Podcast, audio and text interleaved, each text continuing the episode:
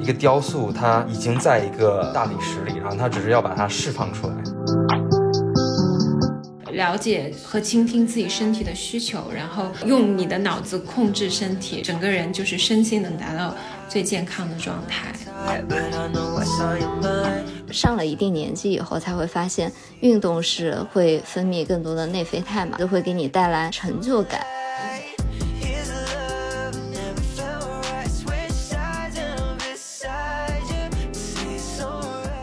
大家好，我是央子，我是小西，我们是大苏小雅。大苏小雅是由生活在世界各地的打工人每周一起跨时差谈天说地。那这一期呢，就是感谢小雨伞保险经纪赞助。我们今天想和大家聊一聊我们最近独居生病的一些经历。大家前几期应该也听出来了，小西最近接连生了好几次病，而且我们这一期再次请到了我们的章鱼同学，因为他也是哦，对，曾经自己生病、哦啊嗯，然后有很多这种故事可以贡献。经常生病。嗯，而且确实最近是冬天嘛，就大家真的很容易生病。而且我也是在独居以后就觉得这些生病的瞬间还让我觉得挺有感受的。我上次自己在家生病以后嘛，甚至央子的妈妈都特别的着急，就是她妈妈就说如果在国内的话就想赶紧赶过来照顾我一阵，给我做饭。我当时都觉得好感人啊，哦、激发了我妈妈强烈的母性。我妈就说小西一个女孩子自己在上海好可怜啊。我妈就那种贤妻良母啊，就是我之前在德国两个月有的巨好的饮食，让我迅速长肉，真的让我很羡慕，好吧？看不得年轻人吃的少，嗯、也看不得年轻人吃的不好。对。然后也是因为经过这几次生病以后嘛，我们也想在新年开始的这个第一期，跟大家聊聊我们在作息啊、饮食啊、运动。就像章鱼他是很会做饭的人，他等一下可以给大家分享一些小妙招了。哦对哦哦对哦，之前章鱼跟我们讲了好多那种做饭、哦、做养生饭、改良百人饭， 对, 对就是状态调整的一些养生小 tips。 然后最近大家可能过年的时候有一个贺岁档的电影嘛，叫热辣滚烫，其实也是贾玲主演的一个电影。然后他非常励志的一点是，他通过这个电影的拍摄真正的瘦了一百斤，非常翻天覆地的一个变化。我和小西都是有规律的运动嘛，就是我有在海德堡有报瑜伽班啊，然后小西也有上健身的私教课啊，然后我之前用过很多那种减肥法，这个章鱼知道了，我之前用哥本哈根减肥。哇，吓人！这个一点也不健康，但是也是一个对反面教材吧。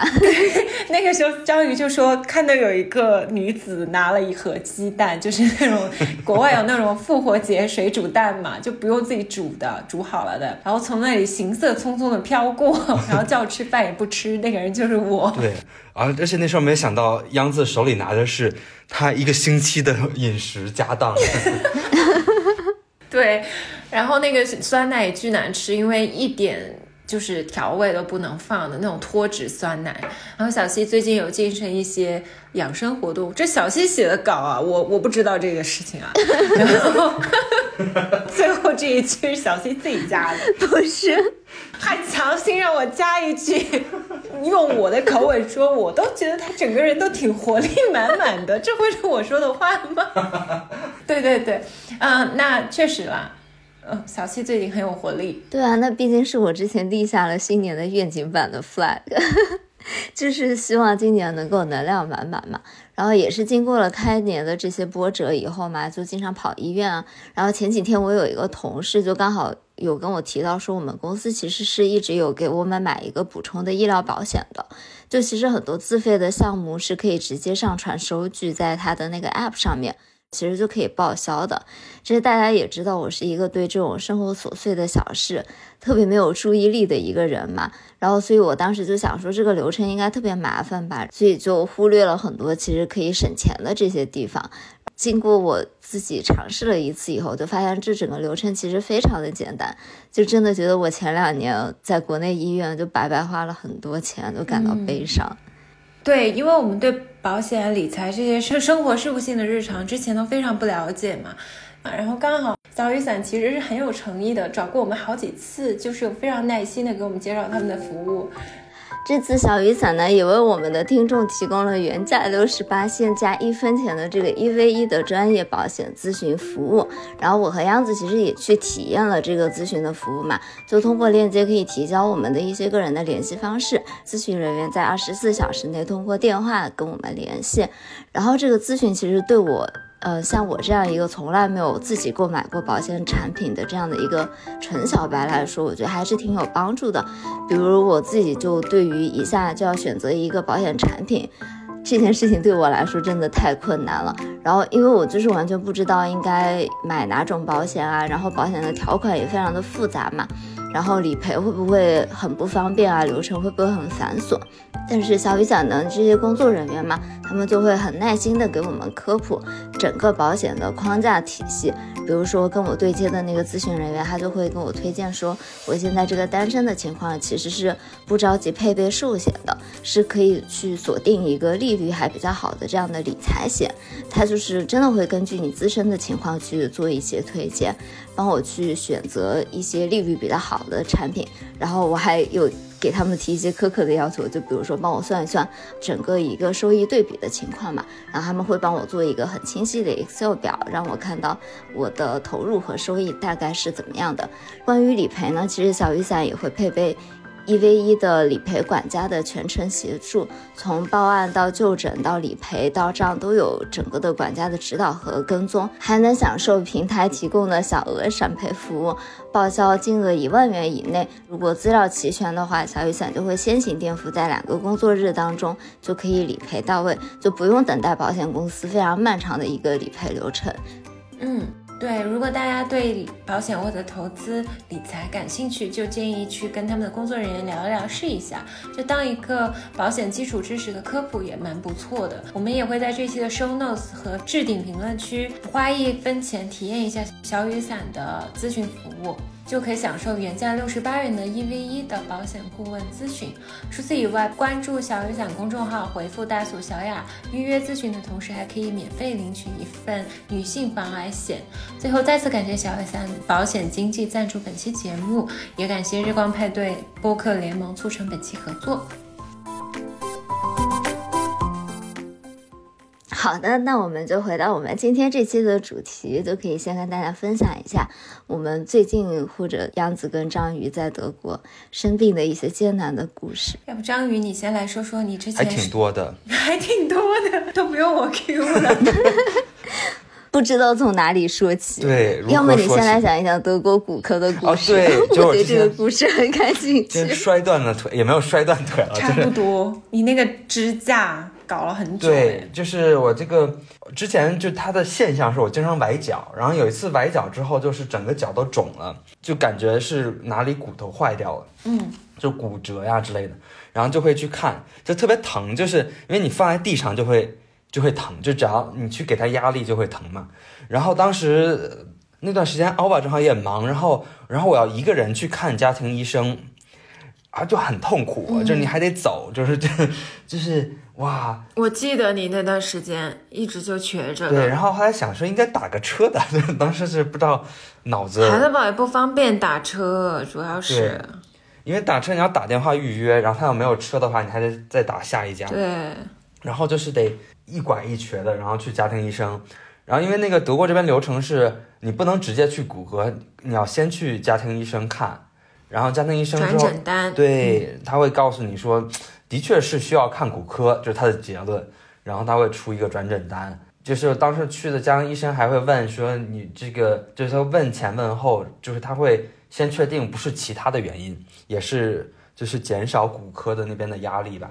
然后后来转诊单打出来之后，我拿着转诊单，我就从那个家庭医生出来，然后想说有一种举目无亲的感觉，就是为什么我就没有办法直接去到骨科呢？就是因为我第一次有这么大的一个转诊嘛，就这么着急的转诊，然后就是我需要一个电话一个电话就挨个去打过去。然后当时我就坐坐在路边。诶，他不会帮你 refer 一个医生吗？他不会，他让你自己去找。就有些情况他会，就是说，但是一般原则上他们不会，他就说你就自己找一个骨科就好了，就说的很简单。这个我等一下有故事讲，关于看专科医生的。对啊，就很烦。然后我就、嗯、我就是出了门才意识到我要自己找，然后我就在 Google Map 上就搜骨科，德国骨科，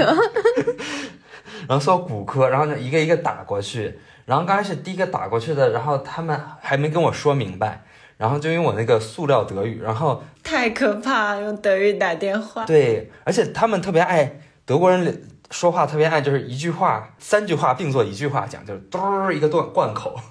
然后你再跟他一个一个确认。而且德语动词老放最后面，对，你就是一直要 follow 他。对，然后他一旦出个这个叫什么从句的引导词，然后你就开始紧张，呵呵，你就得提提高精神啊、呃。然后反正就是费了很大一番周折，最后约到的骨科是下周一，就当时是周五啊、哦，那还算快的。对，就很难得，就我问了好几家、嗯，但是我当时就是坐在路边说，啊，那我还得回家呀。然后我就是又得一瘸一拐，就忍着剧痛，就是一瘸一拐往车站走，然后走在路上就看到有很多这种康健器材，就是专门给老头老太太用的那种，就是各种辅助工具吧。嗯啊，然后我就进去问他们说：“我能买拐吗？”就卖，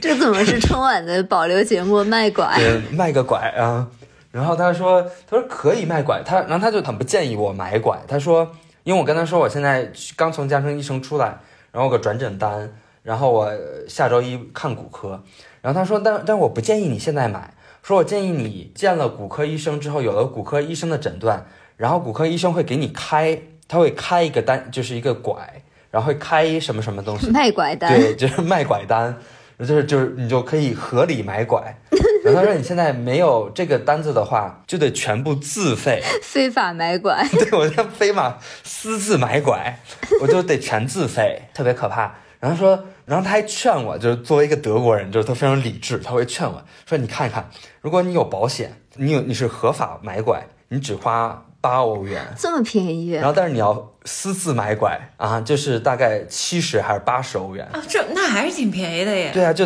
就是就没有天价。然后但是说，你看你要你要有医生的诊断单，你能省这么多钱。”然后我就跟他说，但是大姐，你看我这脚，呵呵，我这个我现在痛不欲生，我现在就是想解决一下， no, no. 就眼前的问题，就是脚前的问题，嗯，然后然后他就是琢磨了一番，就是他动用了他人类的知识，啊，然后他说，嗯，他说那这样吧，他说你可以，我先八块钱卖给你，然后但是你可以把你的身份证压或者护照压这边。然后等你周一看完病之后啊、哦，那他人还挺好。我说哇，这样太好了。嗯、然后我就就是买了个拐，然后就拄着拐就回家了。在你星期一回去以后，发现护照上面已经借了很多贷款了。哦，那也太可怕了。你的书法会有记录哦。对，然后周一看病就特别麻烦、嗯，就是我最后好像周三才去，然后去的时候他就还好奇说：“哎，我以为你不回来取了呢。”就骗了个拐回去，啊、嗯。因为当时看骨科，就是他医生看完之后就让我去开 X 光，然后我就得拄着拐到，他是一个骨科，就是一个骨科诊所，所以他开 X 光，他要给你开到街对面的另外一个医疗机构中心。哦、oh, ，对、啊，我觉得国外这个特别不方便，就是他没有一个那种综合大医院。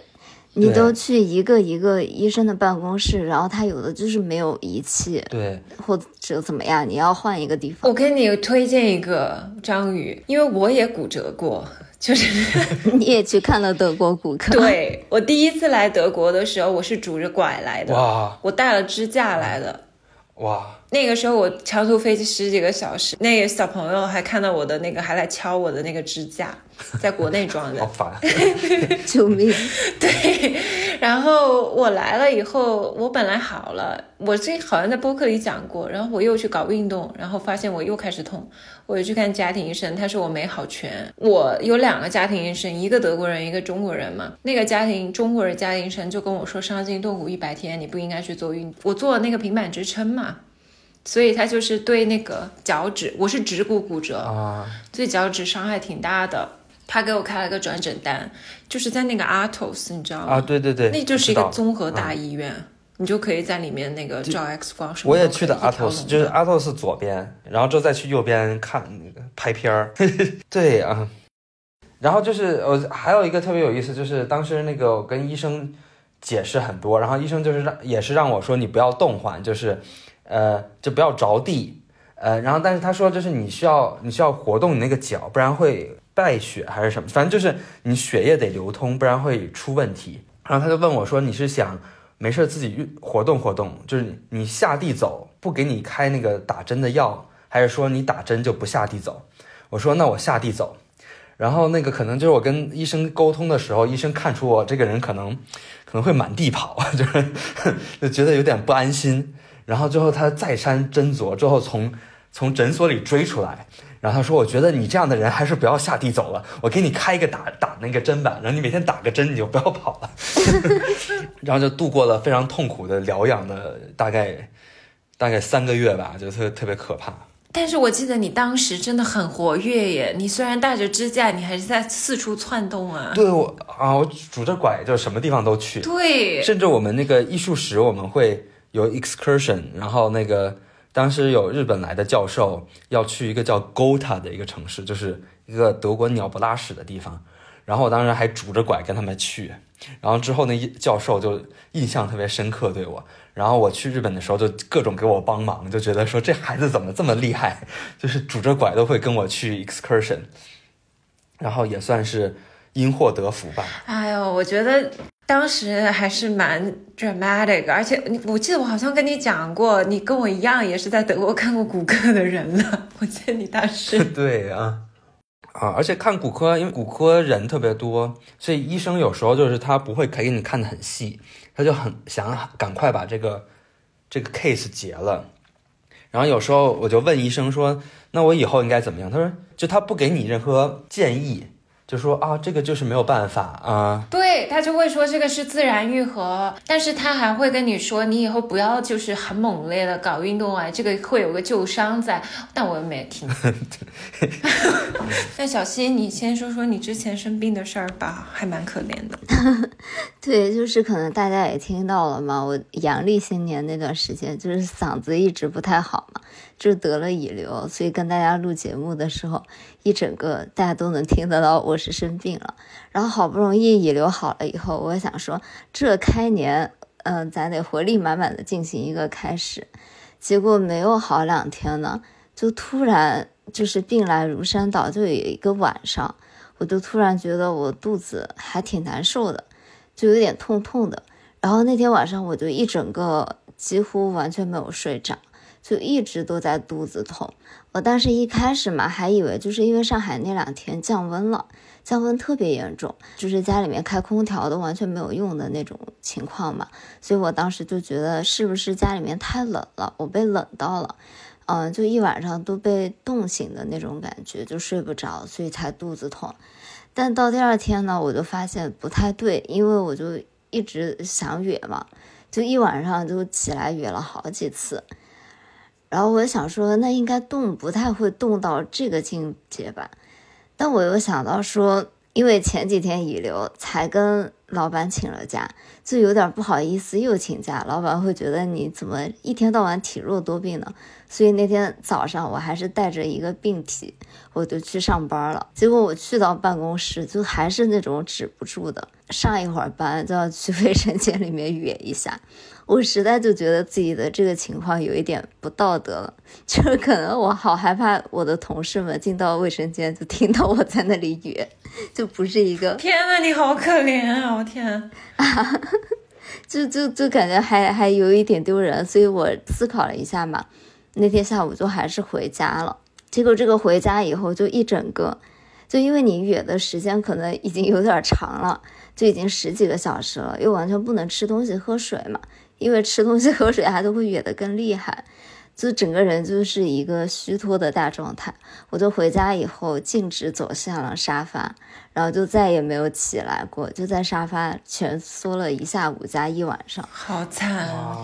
对吧？我也有跟央子说嘛，然后央子当时就说、嗯、你做好准备，我上一次这样肠胃炎不停的哕会持续两周的时间。我当时因为我去年三月份就这样食物中毒，跟小溪一模一样嘛。我是在公司整个人倒了，就是我在公司哕了两三次，然后我老板看不下去了，然后就说让我回家。我是突然就昏天黑地，完全就是全身无力，走不了的那种。对，章鱼也知道，因为那之后就是复活节嘛，我在你们家过的节嘛，然后那时候身体很虚弱，刚好还去挂了急诊那一次。对，杨子跟我说了以后，我就一整个人就是身体和心理都垮了。我就想说我要这么痛苦自己在家里面两周的时间，我当时就说让你赶紧去开抗生素。哦，对，因为我当时就是吃了抗生素才好的嘛。哦，但是你人到那个虚弱的状况嘛，其实你已经没有办法控制自己了。就除了杨子以外，我有别的在上海的朋友，他们也都很好，就很关心我嘛，想知道我的身体好不好，然后就害怕我没有吃饭，所以就给我点了很多各种各样的外卖在我家门口。但是就是我那个时候已经是躺在沙发上，我的外卖都在门口一个一个到了，外卖小哥不停地敲我的门，但是我就是没有办法站起来去拿那个外卖，所以我的门口就堆了越来越多的吃的喝的，但是我就是站不起来，我就绝望地躺在沙发上。然后杨子又不停地跟我说你得去医院啊，你得去开药。哦，我就很想要站起来去开药，但是就是一整个没有办法，就是在沙发上面晕倒。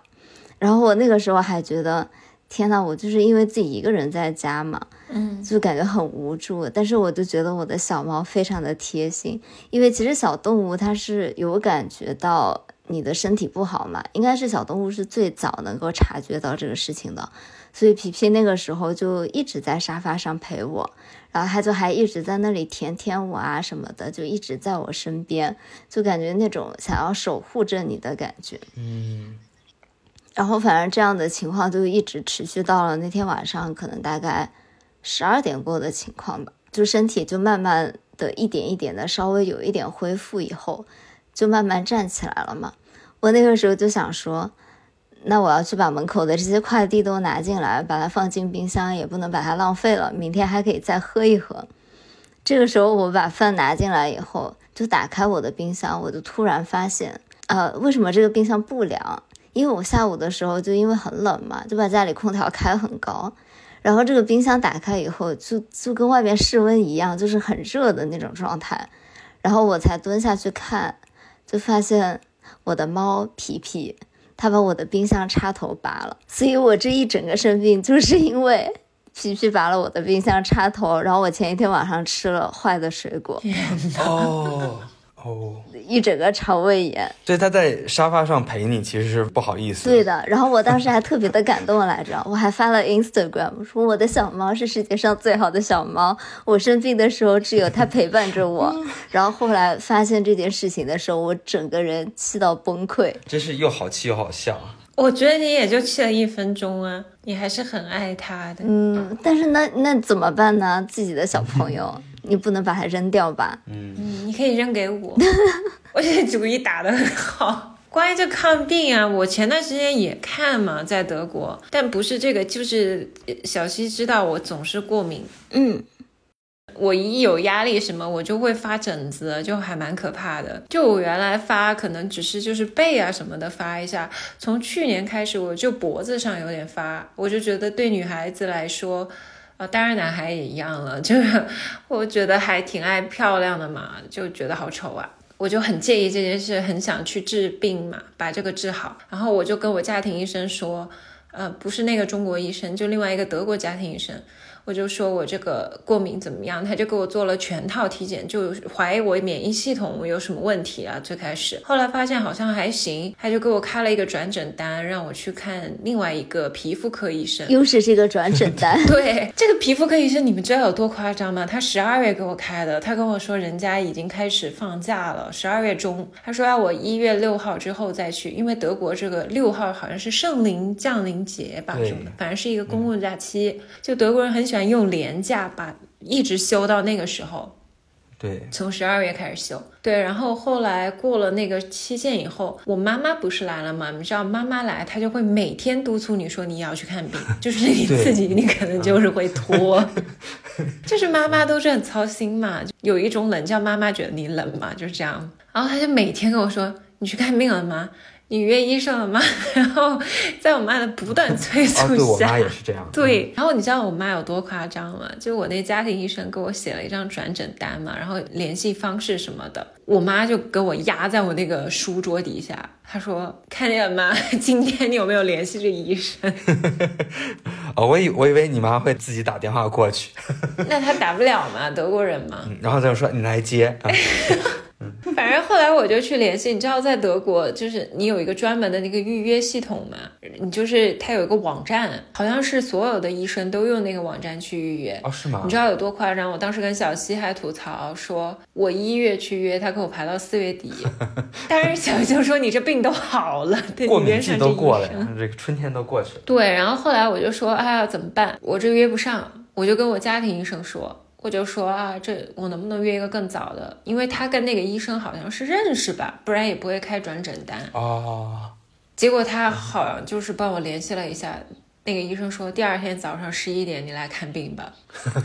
怎么德国人也搞这一套啊？我不理解。也是走关系啊。这样我就发现走关系真的很有用。然后第二天早上我就去看病了。然后我还挺骄傲的，我在这里没有任何广告啊，就是我不是之前有小伙伴说用什么护肤品啊什么的嘛，我是那种不爱用很贵的护肤品的，我一直就是用德国的那种药妆。我发现那个药妆真的就是在德国各种皮肤科医生那儿都摆满了耶。是哪个？就是还是说明还挺好用的。是那个 C R V 吗？优瑟琳，你知道吗？ Eucerin。 哦，我不知道哎。很好用，然后他当时那个医生是个很老很老的老爷爷，然后我当时一进去的时候，哇，我觉得他简直就是很体贴的那种人，他就会马上就说你是不是用英语说话更舒服，他就直接跟我讲英文。哎，哦，哎，好好啊。我高风亮节的德国人，因为像我们这种半路出家对来德国的人，我肯定是更愿意用英语沟通的，看病的话，所以我就觉得他真的很很好。因为我之前看其他的专科医生，他们真的就是老派德国人，不会跟你讲英语的。对哦，嗯，而且是他先提出来，而不是对，是他主动提的，你先提出来，然后他满不情愿的接受。对，就看病这种嘛。哦，那很好啊。然后他就详细问了我很多问题啊，然后检查了我很多，背是发的会比较厉害，每一次一过敏的话，然后脖子啊，包括呃胸口什么的，他都给我开了三种不同的药，就很细节的。嗯，我其实一直有一个问题，嗯，就是我我现在逐渐啊，背上也会有一些就是小痘痘啊或者什么的，嗯，那你背上怎么抹药呢？抹得了啊，你就是自己抹啊，就背个手啊，反手抹嘛，是背个手你就可以抹呀。天哪，是我的柔韧性不够吗？我一直很疑惑这个问题。你可以，你要翻不过去，你可以在手背上抹点药，然后这样会好抹一点嘛。对啊，啊，对，而且它那个药真的很神奇，就是我当时不得不去看医生，是因为我脖子上有长一点，就还蛮明显，他给我开那个脖子上的药就有强烈的刺激的味道，他就说那个你就是最强效的药，果然就是我抹了一天它就好了，就是一天就好了，真的一天。我就觉得真的你有什么问题真的要对症下药，你一定要去看专业医生，他就能迅速给你解决问题。然后他开的别的药嘛，你知道这药还挺难买的，比如说他背上那个药啊，我去药店订，它是要等三四天才能到，不是当时就有药的，每个药店都得去预定。然后你到的那个药，它还会写得很清楚，说孕妇和备孕都不准用这个药。哦，就是应该是有激素含量，有激素。对。然后我当时问他，我说，呃，能治好吗？他说你不用担心，就是你先这样涂用涂抹的药，如果三个月后没有完全根治，再给你开口服的。我就觉得蛮专业的医生，因为讲实话，我也不是说我的身上很多疹子看不了，不是，就是比较淡的那种，身体不舒服或者高压的时候可能发一下。就我去看他的时候，除了脖子，其他地方其实没有很厉害，都看不太出来，但是他还是会跟我非常细节的开药。嗯，还有一个细节，我就觉得他真的好德国人，你知道吗？就我坐在他那个办公室的时候嘛，他背后有一个小角落，他整个角落都有很多他家人的照片，他和他妻子啊、儿女啊什么的。背后那个小角落呢，就是有一个章鱼，做那种小章鱼玩具，然后剪纸啊什么的，就是他两个孙子吧，我猜的，就是一个照片，然后写了一个贺卡，不就是还蛮艺人的吗？就是我觉得他也很好，我就试图跟他聊天。你怎么看病还能聊天啊？啊，我跟医生都会闲扯一下啊，我跟家庭医生也会聊天啊。德国医生都很爱聊天，医, 医生很爱。对啊，对啊。然后我当时就说啊，好可爱啊，你这是你孙子做的吗？他就装完全没听见，根本没理我。是吗？他就把我那个话完全屏蔽了。我当时就想说，哇，这跟在美国看病真不一样。嗯，对，在美国都不用你 Q 吧，他应该自己把所有故事都跟你讲了，什么他孙子什么时候做的这个东西。但是那个咱们那个中国医生他就很爱唠嗑，因为他中国人嘛。我觉得德国人真的哦天啊！而且上次我跟奥巴一起去，然后就他拿德语，然后他也是滔滔不绝，就是就正事儿十分钟讲完，然后他他再跟你唠二十分钟的，特别可怕。嗯、但那个医生，我当时就觉得哇，我来到了德国，我就想我之前看那个默克尔的传记片嘛，然后默克尔说他九十年代的时候自己第一次去加州，然后他到了那儿，他感受到巨大的文化冲击，就他一落地就有一个店员跟他说 How are you？ 然后他就是那种德国人，他就是点了一下头，结果那个人就更兴奋的跟他说了一句 How are you？ How are you doing today？ 然后他就说他硬逼着自己释放他那个藏在生壳中的那个天性，然后笑着挤出一个笑容，对他说嗯 good good 我, 我当时立马想到那个纪录片，就是那个德国医生无视我的时候啊，对对，不相干的事情不要说、嗯、对对，就是你说到这个，我真的觉得北美人的这种外放的天性真的让人感觉有的时候有一点如沐春风，但是有的时候又有一点 extra。就我不是来加拿大嘛，然后我落地以后需要办一些手续、嗯、然后当时前面其实就排了很多人嘛、嗯、因为我第一次那个去排的时候，那个前面的小姐姐就非常热情的接待我说，哦，你这个事情要排在一个什么什么队伍，然后呃，我害怕你不清楚，那我带你坐过去哦。然后他就非常热情的把我带到了一个座位那里去，说你就坐在这里，这是你应该在的位置。然后我害怕你搞不清楚哦，你就乖乖的坐在这里，就这样。然后我等了可能半个小时吧。然后我去窗口的时候，那个人说你排错了呀，你不应该坐在这里，你要从头开始排啊！我当时就一整个大崩溃，好吧。他又让我去另外一个说，你去找一个那个穿背心的人，然后你去跟他说，他会给你一些 information。 我当时就去找那个穿背心的人，我只是想要去找他取一个号，因为我需要有那个像国内那种取号机一样嘛，你就取一个号你才能排上那个队。我前面已经等了很久了，就那个时候时差又来了，真的非常非常的困。但是好巧不巧，那个背心的工作人员他也是一个非常热情的人，我走过去以后他就开始跟我唠嗑了，一直猛猛的跟我唠，他说你有没有来过加拿大呀，你觉得加拿大好不好呀，你知道我们加拿大是一个特别平权的地方，你作为一个女孩你在加拿大有什么样什么样什么样的女性权利，然后就在那个单子上面一条一条一条一条的给我过，说你有这样的权利那样的权利，你看我们这里多好呀，呃，你想要去上这个课吗，你也可以可以免费去上哦，然后就给我讲了十分钟，我当时脑子里面只有一句话，就想说你能不能给我一个爱的号码牌，我想要去排上这个队。天哪，我喜欢这种哎，我觉得在德国待久好压抑，他们真的就是，嗯，是的，很冷血。那个我有没有给你们讲过，就是之前呃，就是我去法国玩。我去法国之前，然后正好在德国那边、嗯、就是在德国这边去吃了一个快餐，然后去法国那边又吃了个快餐，然后就是在就等于说就迅速有个对比，就是德国人在紧张的时候就是他会会就事论事，然后并且说得很大声。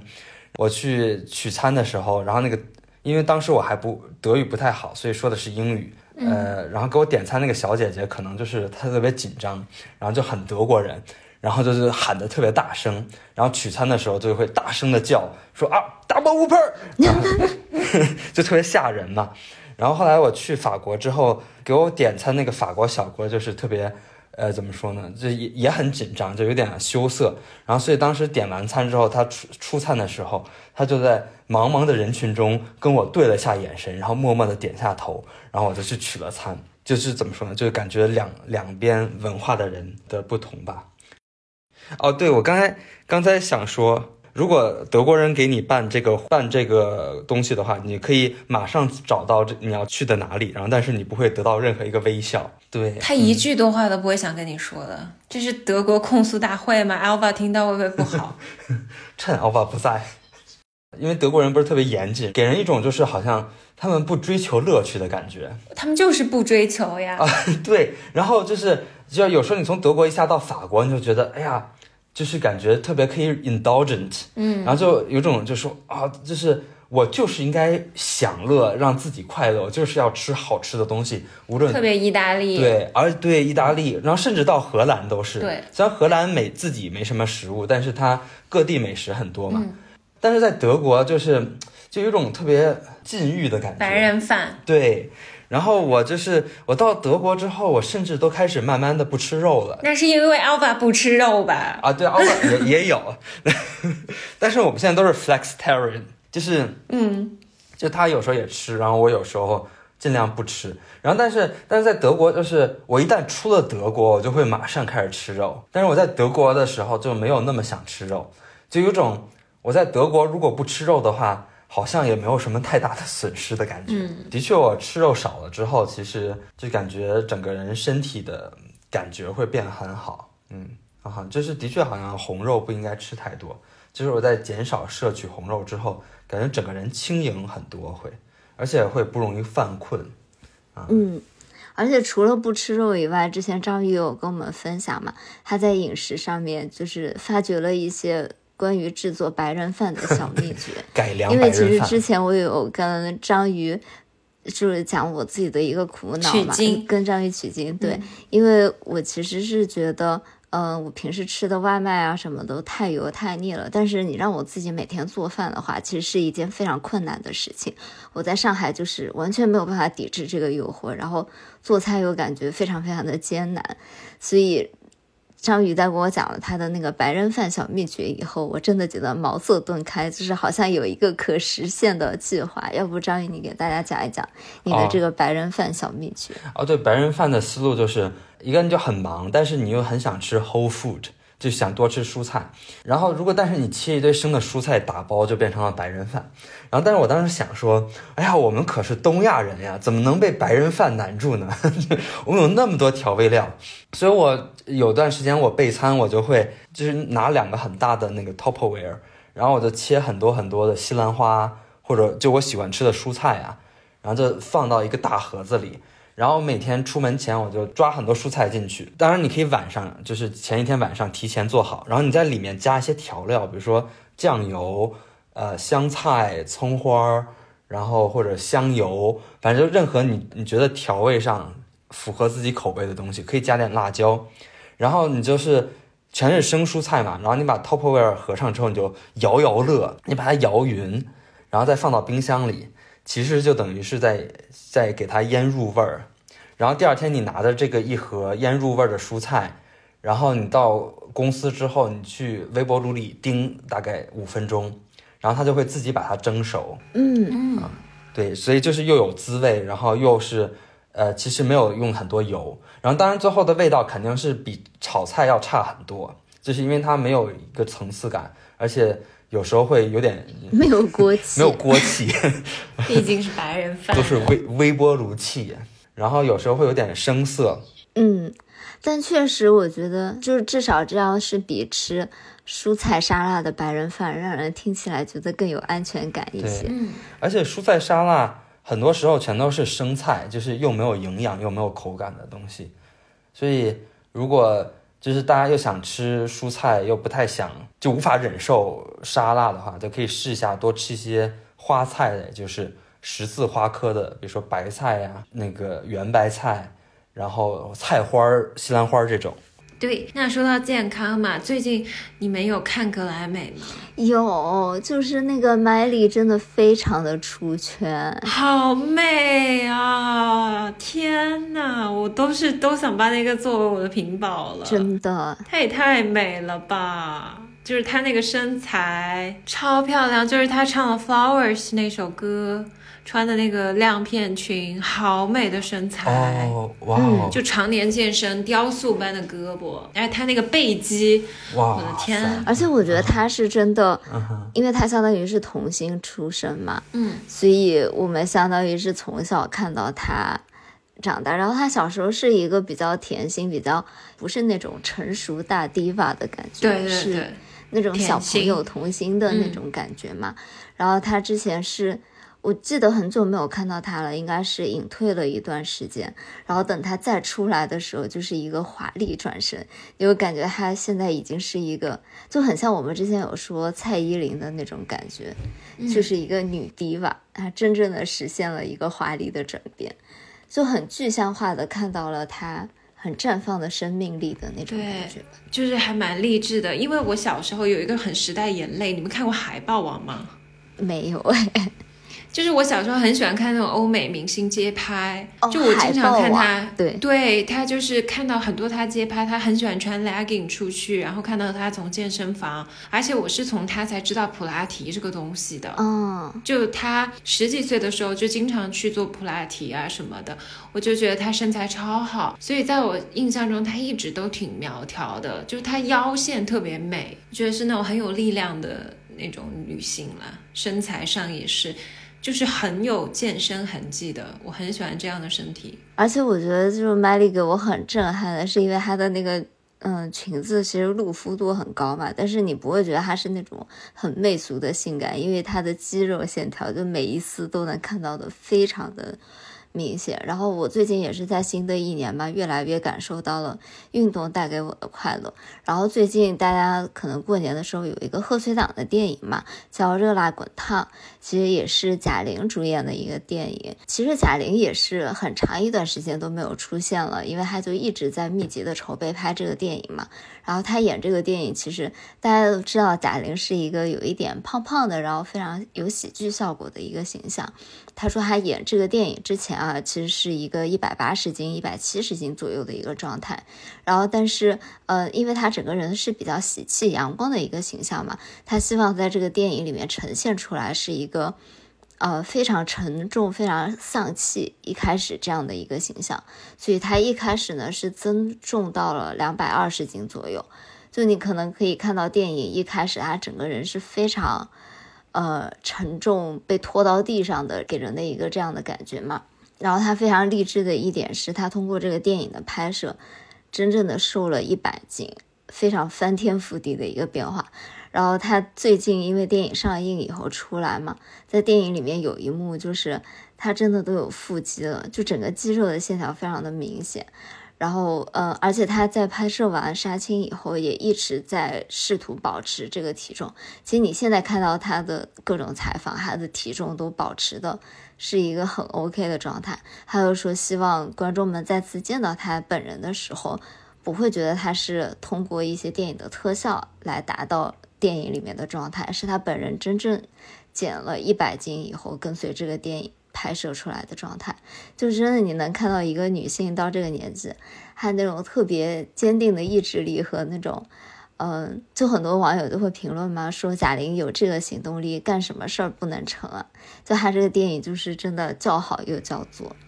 而且她很有意思，就是有一些你习惯了她看她嘟嘟的样子的人，她瘦下来以后你会觉得她好像有点命，就是面相会有点变化，但是贾玲她是瘦了这么多、嗯、你觉得她反而更温婉了，就一看还是很面善的一个人。嗯，对，而且她就是变得很气质，然后对又温婉的感觉。对对，让我想到就是今天米开朗基罗经常说就是一个雕塑它已经在一个大理石里，然后他只是要把它释放出来，就感觉一个人健身就感觉有种释放自我，就释放了一个不一样的自我，从原来的身体里的感觉。哦，是的，你这个真的说得很好。就其实我自从健身到现在其实也就